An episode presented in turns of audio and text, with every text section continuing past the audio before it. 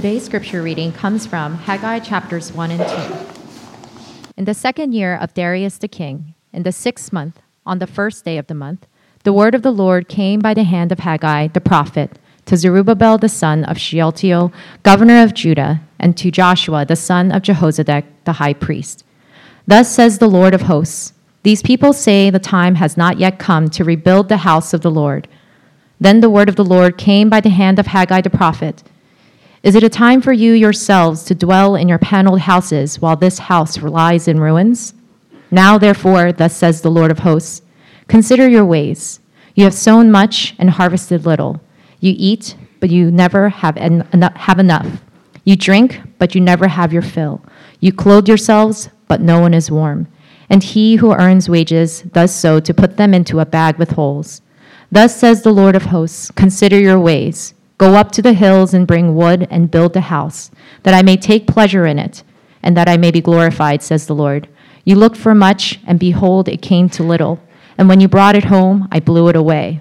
Why, declares the Lord of hosts? Because of my house that lies in ruins, while each of you busies himself with his own house. Therefore, the heavens above you have withheld the dew, and the earth has withheld its produce. And I have called for a drought on the land and the hills, on the grain, the new wine, the oil, on what the ground brings forth, on man and beast, and on all their labors. Then Zerubbabel the son of Shealtiel and Joshua the son of Jehozadak the high priest, with all the remnant of the people, obeyed the voice of the Lord their God and the words of Haggai the prophet, as the Lord their God had sent him. And the people feared the Lord. Then Haggai the messenger of the Lord spoke to the people with the Lord's message. I am with you, declares the Lord. And the Lord stirred up the spirit of Zerubbabel, the son of Shealtiel, governor of Judah, and the spirit of Joshua, the son of Jehozadak, the high priest, and the spirit of all the remnant of the people. And they came and worked on the house of the Lord of hosts, their God. Who was left among you who saw this house in its former glory? How do you see it now? Is it not as nothing in your eyes? Yet now be strong, O Zerubbabel, declares the Lord. Be strong, O Joshua, son of Jehozadak, the high priest. Be strong, all you people of the land, declares the Lord. Work, for I am with you, declares the Lord of hosts, according to the covenant that I made with you when you came out of Egypt. My spirit remains in your midst. Fear not. For thus says the Lord of hosts Yet once more, in a little while, I will shake the heavens and the earth, and the sea and the dry land, and I will shake all nations, so that the treasures of all nations shall come in. And I will fill this house with glory, says the Lord of hosts. The silver is mine, and the gold is mine, declares the Lord of hosts. The latter glory of this house shall be greater than the former, says the Lord of hosts. And in this place I will give peace, declares the Lord of hosts. The grass withers and the flowers fade, but the word of our God endures forever.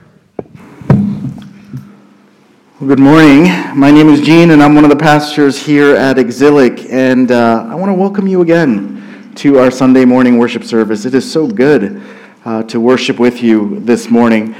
We're, we've been going through a sermon series uh, called "Winning Our Winning Your Thought Wars," and the feedback we've gotten so far from the messages has been really encouraging. We've had so many people reach out to us and, and say, Man, I really needed to hear that message. That's exactly what I'm struggling with. And we've even had people reach out and say, You know what? I, I had no idea that I was struggling with beauty or with anxiety, but I came to see that I actually need help in these areas.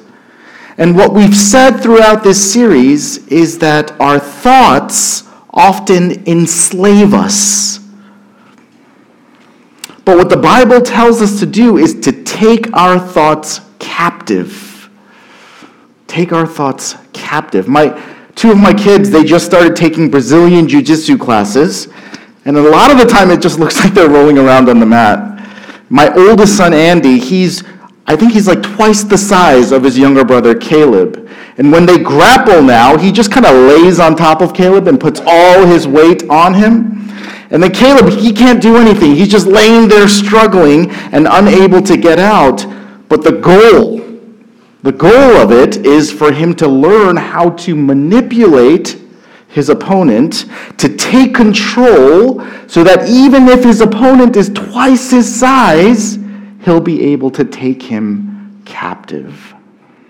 This series that we're doing now is Brazilian Jiu Jitsu with our thoughts. Our thoughts overwhelm us, and we often just lie there struggling but unable to do anything but submit. And what we need to learn to do is to intentionally and strategically take our thoughts captive. And today I want to talk about a thought war that we all struggle with. Whether or not you're a Christian, whether you've gone to church your whole life, or today is the first time you've ever stepped foot in church. No matter who you are, no matter what you're like, one of your fundamental struggles is this question Is God good? Is God good? Is he worth following? And I know that this is a fundamental struggle because this was the core of the very first temptation and sin. The serpent comes to the woman in Genesis 3 and he doesn't challenge the existence of God. He doesn't say, You really believe that God is real? You believe that he created the world in six days? What about the dinosaurs? The serpent, he doesn't question the existence of God, but he makes the woman doubt the goodness of God. Did God really say you can't do that? Really? He said that. And rather than trusting in God's goodness, she looks for herself. She saw that the tree was good for fruit. She took it, ate it, gave some to her husband, who also took and ate. And what she was thinking was, God isn't good. He's not worth following. There's a better life for me apart from God's will. And this is something that we all struggle with every day of our lives. Even this morning, I know that there's some or even many of you who struggled even to make it here. Is it worth it? Is it worth giving up more sleep or a day off from work to myself? Is God worth it? Is He worth my time, my money, the social cost that comes with being a Christian today? Is He worth risking relationships, a promotion, denying myself certain pleasures or comforts? Is there a better life for me apart from Him? This is a fundamental struggle that we are constantly submitting to. And this is the fundamental struggle that our passage today addresses. Our passage is from uh, the book of Haggai, which is all the way at the very end of the Old Testament. It's the third to last book of the Old Testament. And it's written to a particular group of Jewish people. Let me give you a quick uh, 10 second refresher of the story of the Old Testament before we dive into the passage. So, in the Old Testament, and even for many of the Jews today, their core identity, their fundamental identity was being God's chosen people. God called Abraham, the very first Israelite, and had a covenant relationship with him. And at the heart of the covenant was that God would give Abraham both descendants and a promised land the promised land, the borders of which encompass modern day Palestine. The promised land was a very important part of Old Testament Israel's identity. And here's the pattern that we see repeated throughout the Old Testament. The Israelites, they cannot stay faithful to God's law. They're constantly going astray. They're, they're choosing to pursue the gods of other nations. And again and again, they keep wandering off into idolatry. So, throughout the Old Testament, God gives Israel priests to kind of shepherd the people spiritually. But there's corruption, there's abuse of power in the priesthood. Israel asked God for a king. So God establishes a monarchy to govern and to protect his people, but most of the kings are corrupt and they abuse their power. God sends prophet after prophet to warn, to rebuke, to encourage the Israelites to repent of their sin, and the people don't listen. So then God sends other nations to threaten and harass Israel so that they'll turn back to God for rescue. They still don't listen. God is faithful to Israel, but Israel is not faithful to God. So finally, God removes his people forcibly from the promised land. In 722 BC, the northern kingdom of Israel falls to the Assyrians. And then finally, in 586 BC, Jerusalem falls to the Babylonians. The temple is destroyed, the people are carried off into captivity. And it's unclear exactly how many people were deported to Babylon, but historians, scholars, and archaeologists estimate that it could be anywhere from hundreds of thousands of people to even several million people who were taken away. And it seems at this point in the story that God has finally given up on his people. He's given up on the covenant he made with them. But God is faithful and he brings his people back. The Babylonian Empire, it falls to the Persian Empire, and 50 years after the fall of Jerusalem, King Cyrus issues a decree allowing the Israelites to return to Jerusalem to rebuild the temple that's been destroyed by Nebuchadnezzar and the Babylonians. And the people, they're led by a man named Zerubbabel, who was a descendant of King David, and therefore next in line to be king. And also with them is a man named Joshua, the high priest, who's a descendant of Aaron, the very first high priest.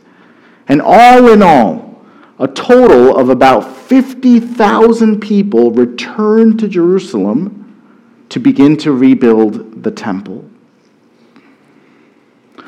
So do the math. Hundreds of thousands of people, maybe millions of people, were taken away to Babylon and 50 years later, they're allowed to return. Only 50,000 people opt to go back to the promised land and Jerusalem. This means that a majority of the Jews who were taken to Babylon and the children that they raised there did not want to retain their Jewish identity as the people of God and the land that was their inheritance. They had assimilated into the larger Babylonian culture. A culture, a world that, that did not know or care about God. Was God worth it to them? The answer for them, it was a clear no. No. Babylon was the greatest empire that the world had ever seen. And even when it falls to the Persian Empire, they're still in the wealthiest place on earth at the time. And the Israelites, they enjoyed many comforts in their new home. Sure, there was some discrimination and some persecution, but we know that Israelites were treated relatively well. People like Daniel were even able to rise to the very highest places of government and society. So, for most of the Jews, the cost benefit analysis for following God and returning to Jerusalem, it was really easy math.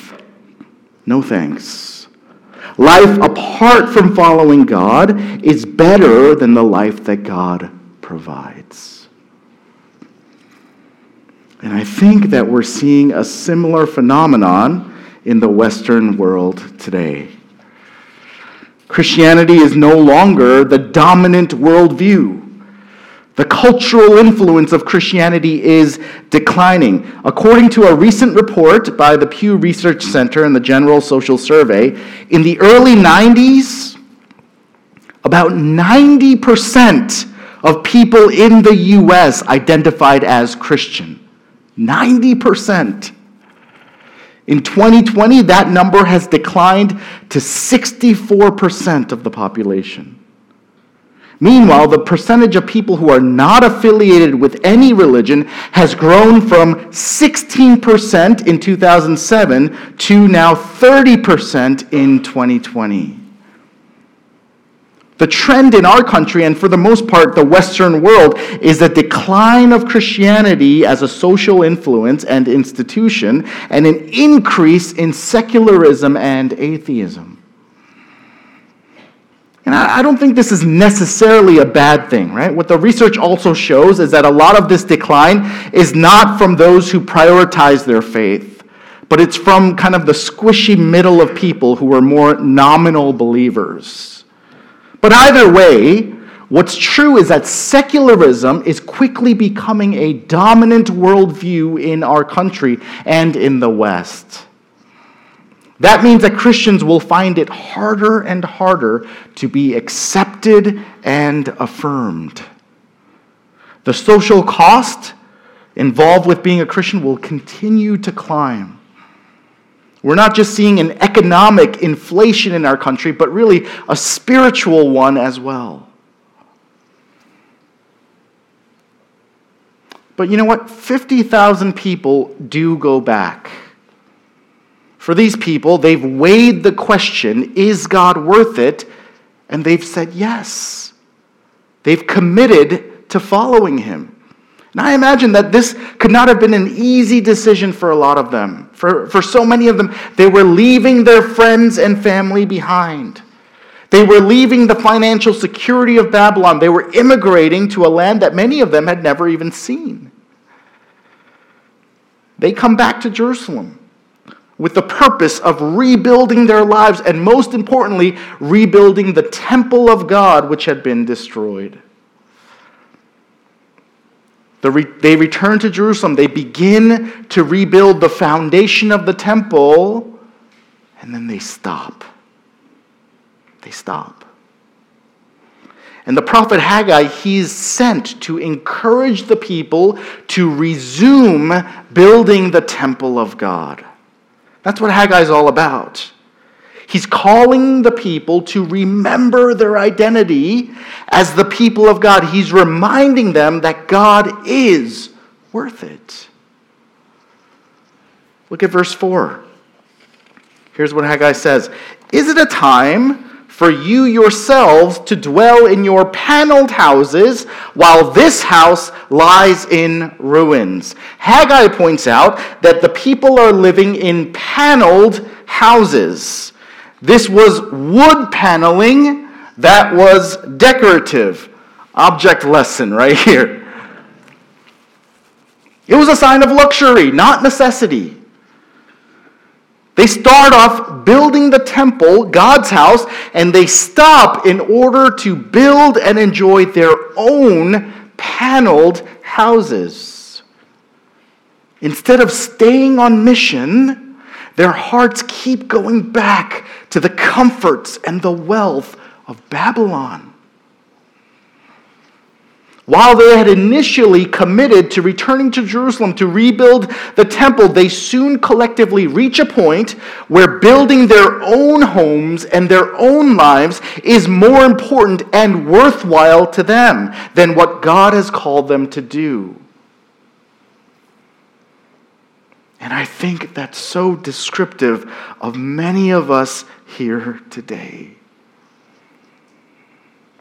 Many of us have made the decision to follow Jesus. We've been baptized. We're committed to the church. But how often do we prioritize building up our own lives, our own careers, our homes, our comforts, our kingdoms, rather than living for God's will and God's kingdom? How often do we struggle with whether walking with God faithfully is actually worth it? You know, I, I, think conceptually we all think, yes, it's worth it. But practically in our lives, is our time, is our energy, is our money better spent in building our own paneled houses?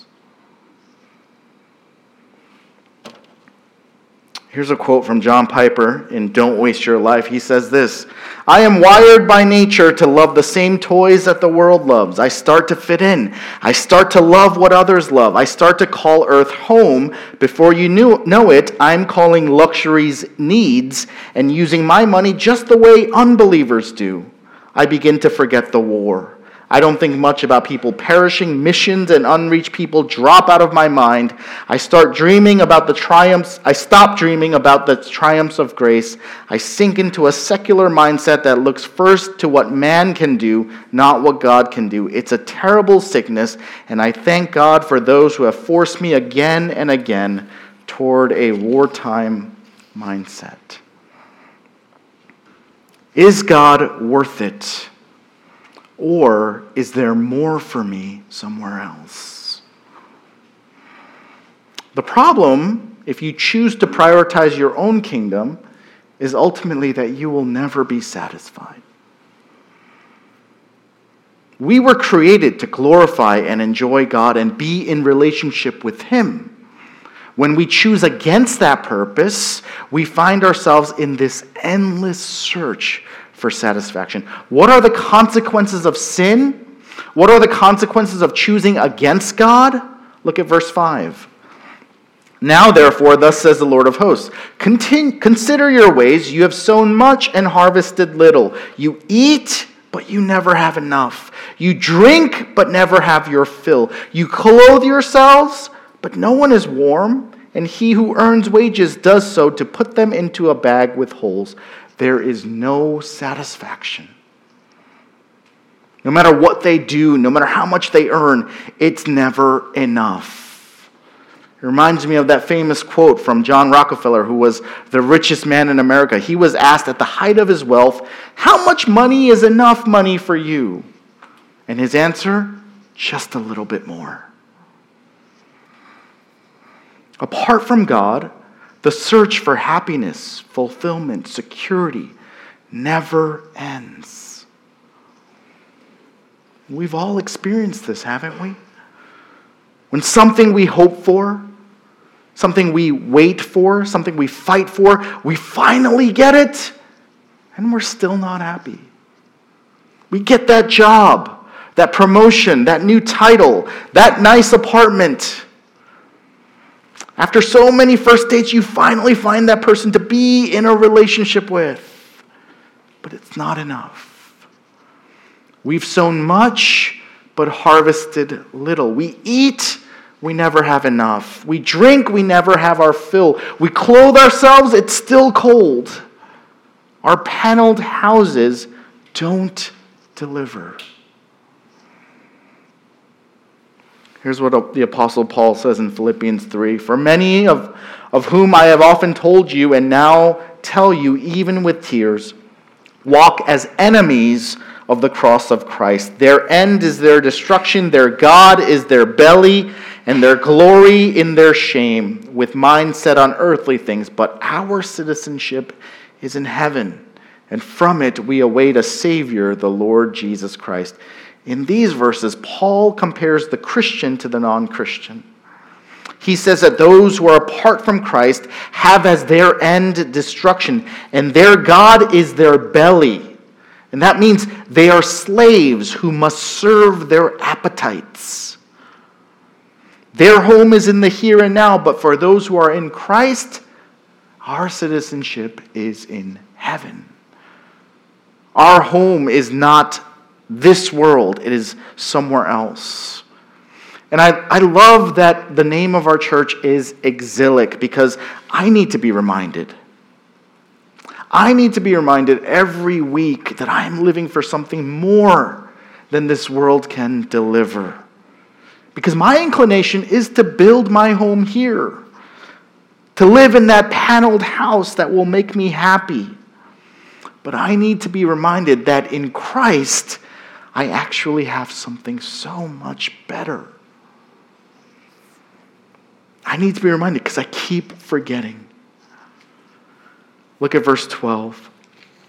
Then Zerubbabel the son of Shealtiel and Joshua the son of Jehozadak the high priest, with all the remnant of the people, obeyed the voice of the Lord their God and the words of Haggai the prophet, as the Lord their God had sent him. And the people feared the Lord. It works. The people are reminded. They get back to work. They resume building the temple. They remember who they are the people of God. But just one month after they begin working again, God has to send Haggai back because they need more encouragement. They start to lose the thought wars. They start to feel that temptation that God isn't worth it. Life is better apart from Him. Here's what Haggai says to them when he returns in chapter 2 Who is left among you? who saw this house in its former glory, how do you see it now? Is it not as nothing in your eyes? Here, God compares the old temple of Solomon to this new temple. The first temple was built at the height of Solomon's reign. This was when Israel was the richest nation on earth. The temple was Solomon's crowning achievement his legacy. He marshaled every resource of the kingdom, poured out his enormous wealth into building the temple. And when the temple was dedicated, imagine the fanfare. Now, cut to the new temple. A reduced nation of 50,000 with far more limited resources trying to rebuild this temple. And God says, is it not as nothing in your eyes? You know, it's, it's funny. In Ezra 3, um, they finally finish building the foundation of the temple. And there's this dedication service. And all of the younger people are so excited. They're like, We did it. Yeah. Look at what we accomplished. Look at this foundation. But the older people, there were people there who remembered the former temple. They weep. They weep out loud because this new temple looks so pathetic compared to the old one. How often do we struggle with this? Going to church, reading the Bible, praying, serving, giving. We struggle with doing these things consistently because we don't think it's worth our time. Last week we heard a, a sermon on, on living hurried lives. We fill our lives and our minds with, thing, with things that we think are more important, more valuable than living for God. And God says here, I know. I know. I get it. I know it seems like nothing. I know it seems so unimpressive. I know it doesn't seem like it's worth it. It seems so small and insignificant, but God's not done. Verse 4 Yet now, be strong, O Zerubbabel, declares the Lord. Be strong, O Joshua, son of Jehozadak the high priest. Be strong, all you people of the land, declares the Lord. Work, for I am with you, declares the Lord of hosts. According to the covenant that I made with you when, when you came out of Egypt, my spirit remains in your midst. Fear not. For thus says the Lord of hosts, yet once more, in a little while, I will shake the heavens and the earth and the sea and the dry land. I will shake all nations so that the treasures of all nations shall come in. I will fill this house with glory, says the Lord of hosts. The silver is mine, the gold is mine, declares the Lord of hosts. The latter glory of this house shall be greater than the former, says the Lord of hosts, and in this place I will give peace, declares the Lord of hosts. God says a few things here. First, he says in verse 4, I am with you, declares the Lord of hosts. You have me the Lord Almighty. You are my covenant people. You have my spirit in you. the silver, the gold, all mine.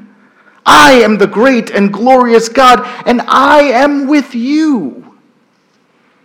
What good are all the goods of this world if God is not with us? What good are our paneled houses and curated lives and Instagram likes if we do not have God? God is with us. God says, Know who I am. But secondly, God says this know what I am doing. God says, although this second temple, it doesn't look like much, the glory of this second temple will be greater than the glory of the first. You know, when Solomon finishes building the temple, the first temple, there's this crazy mystical spiritual event where a cloud of God's glory comes and it fills the temple so that the priests they could not stand to minister there because of the cloud. It was this powerful um, actually terrifying experience. But this never happens with this second temple. So, how can the glory of the second temple be greater than the glory of the first temple? Well, about 600 years after this temple finally gets done, Jesus walks into it. And he tells the Jews there, he said, Destroy this temple, and I will build it, I will raise it up in three days. What Jesus is saying is this temple is actually my body. I am the temple. You know, in the book of Haggai, you have a prophet who speaks to like two people. You have a king, Zerubbabel, with, with a, a scattered, incomplete kingdom you have a priest, Joshua, with this unfinished temple. It looks like nothing.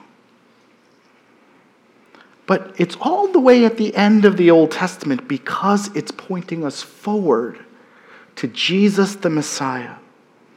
Because in Jesus, you have a prophet who is himself the Word of God. In Jesus, you have a high priest who is himself the temple of God, who dies upon the cross to offer himself as a sacrifice to reconcile us to God. And in Jesus, you have a king with a kingdom that will know no end. You know what I love? In verse 2, God refers to the Israelites as these people. These people. He doesn't say my people. Because sin, it alienates us from God. But listen to what God says in this next chapter, verse 4 Work because I am with you. A, ch- a change has taken place. The Israelites, they go from these people to I am with you. Because of Jesus, our prophet, our priest, our king. We are not these people, we are God's people. So, how do we win this thought war? How do we take our thoughts captive? The Brazilian Jiu Jitsu move here is to adjust our perspective. Because on the surface, living for God seems so ordinary, it seems so unexciting, unappealing. It seems like all sacrifice and no reward. But look beyond that to the incomparable glory, beauty, and power in the gospel. Is it worth it? Yes. Is God good? Yes. I want to close just by sharing about one thing that makes God so good for me. You know, deep down, I know that I'm not okay. I, I know that I'm not good. I'm selfish. I'm full of pride. I'm greedy. My heart just wants more and more and more. I complain when I don't get what I want. I get angry and bitter when things don't go my way. I've, oh, I've, I've known this about myself forever. And you know what? Growing up in the church, I always envisioned God as this stern parent whose approval I could never quite earn. Christianity, for me, it was just things I had to do and things I couldn't do. And I, I never felt like I was good enough. I was always letting God down, I was always disappointing Him. In my mind, I could hear God saying to me, I died for you, I forgave you, and you can't even pray? You can't even get over this sin that you keep committing again and again and again? God, I knew He was good, but I didn't think He was good for me.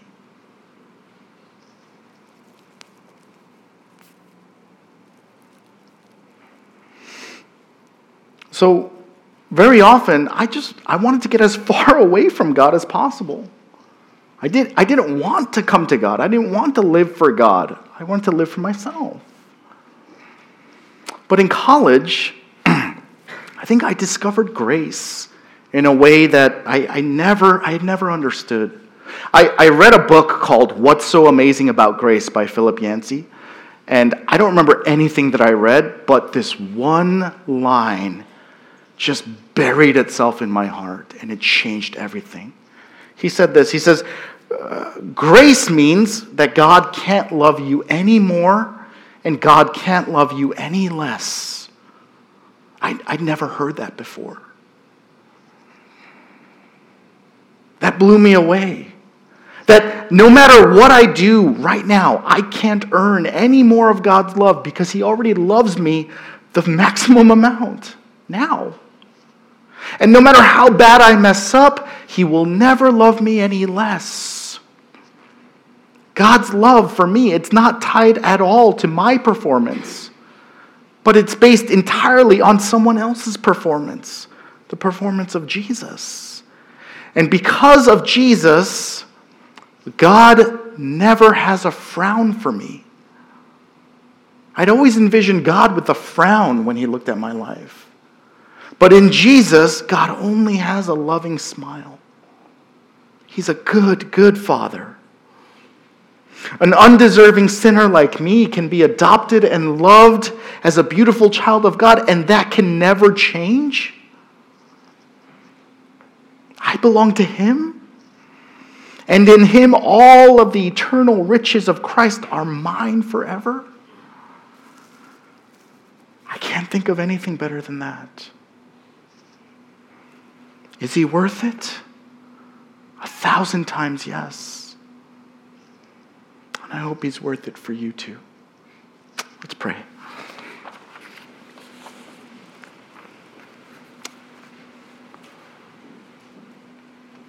God, you are good. Remind us of that goodness, especially when we forget it, when we lose sight of it, when our eyes wander elsewhere. Remind us that you are worth it. And help our hearts to say to you, To whom else will we go? Thank you for loving us. Help us to love you and live for you. We pray this in Jesus' name.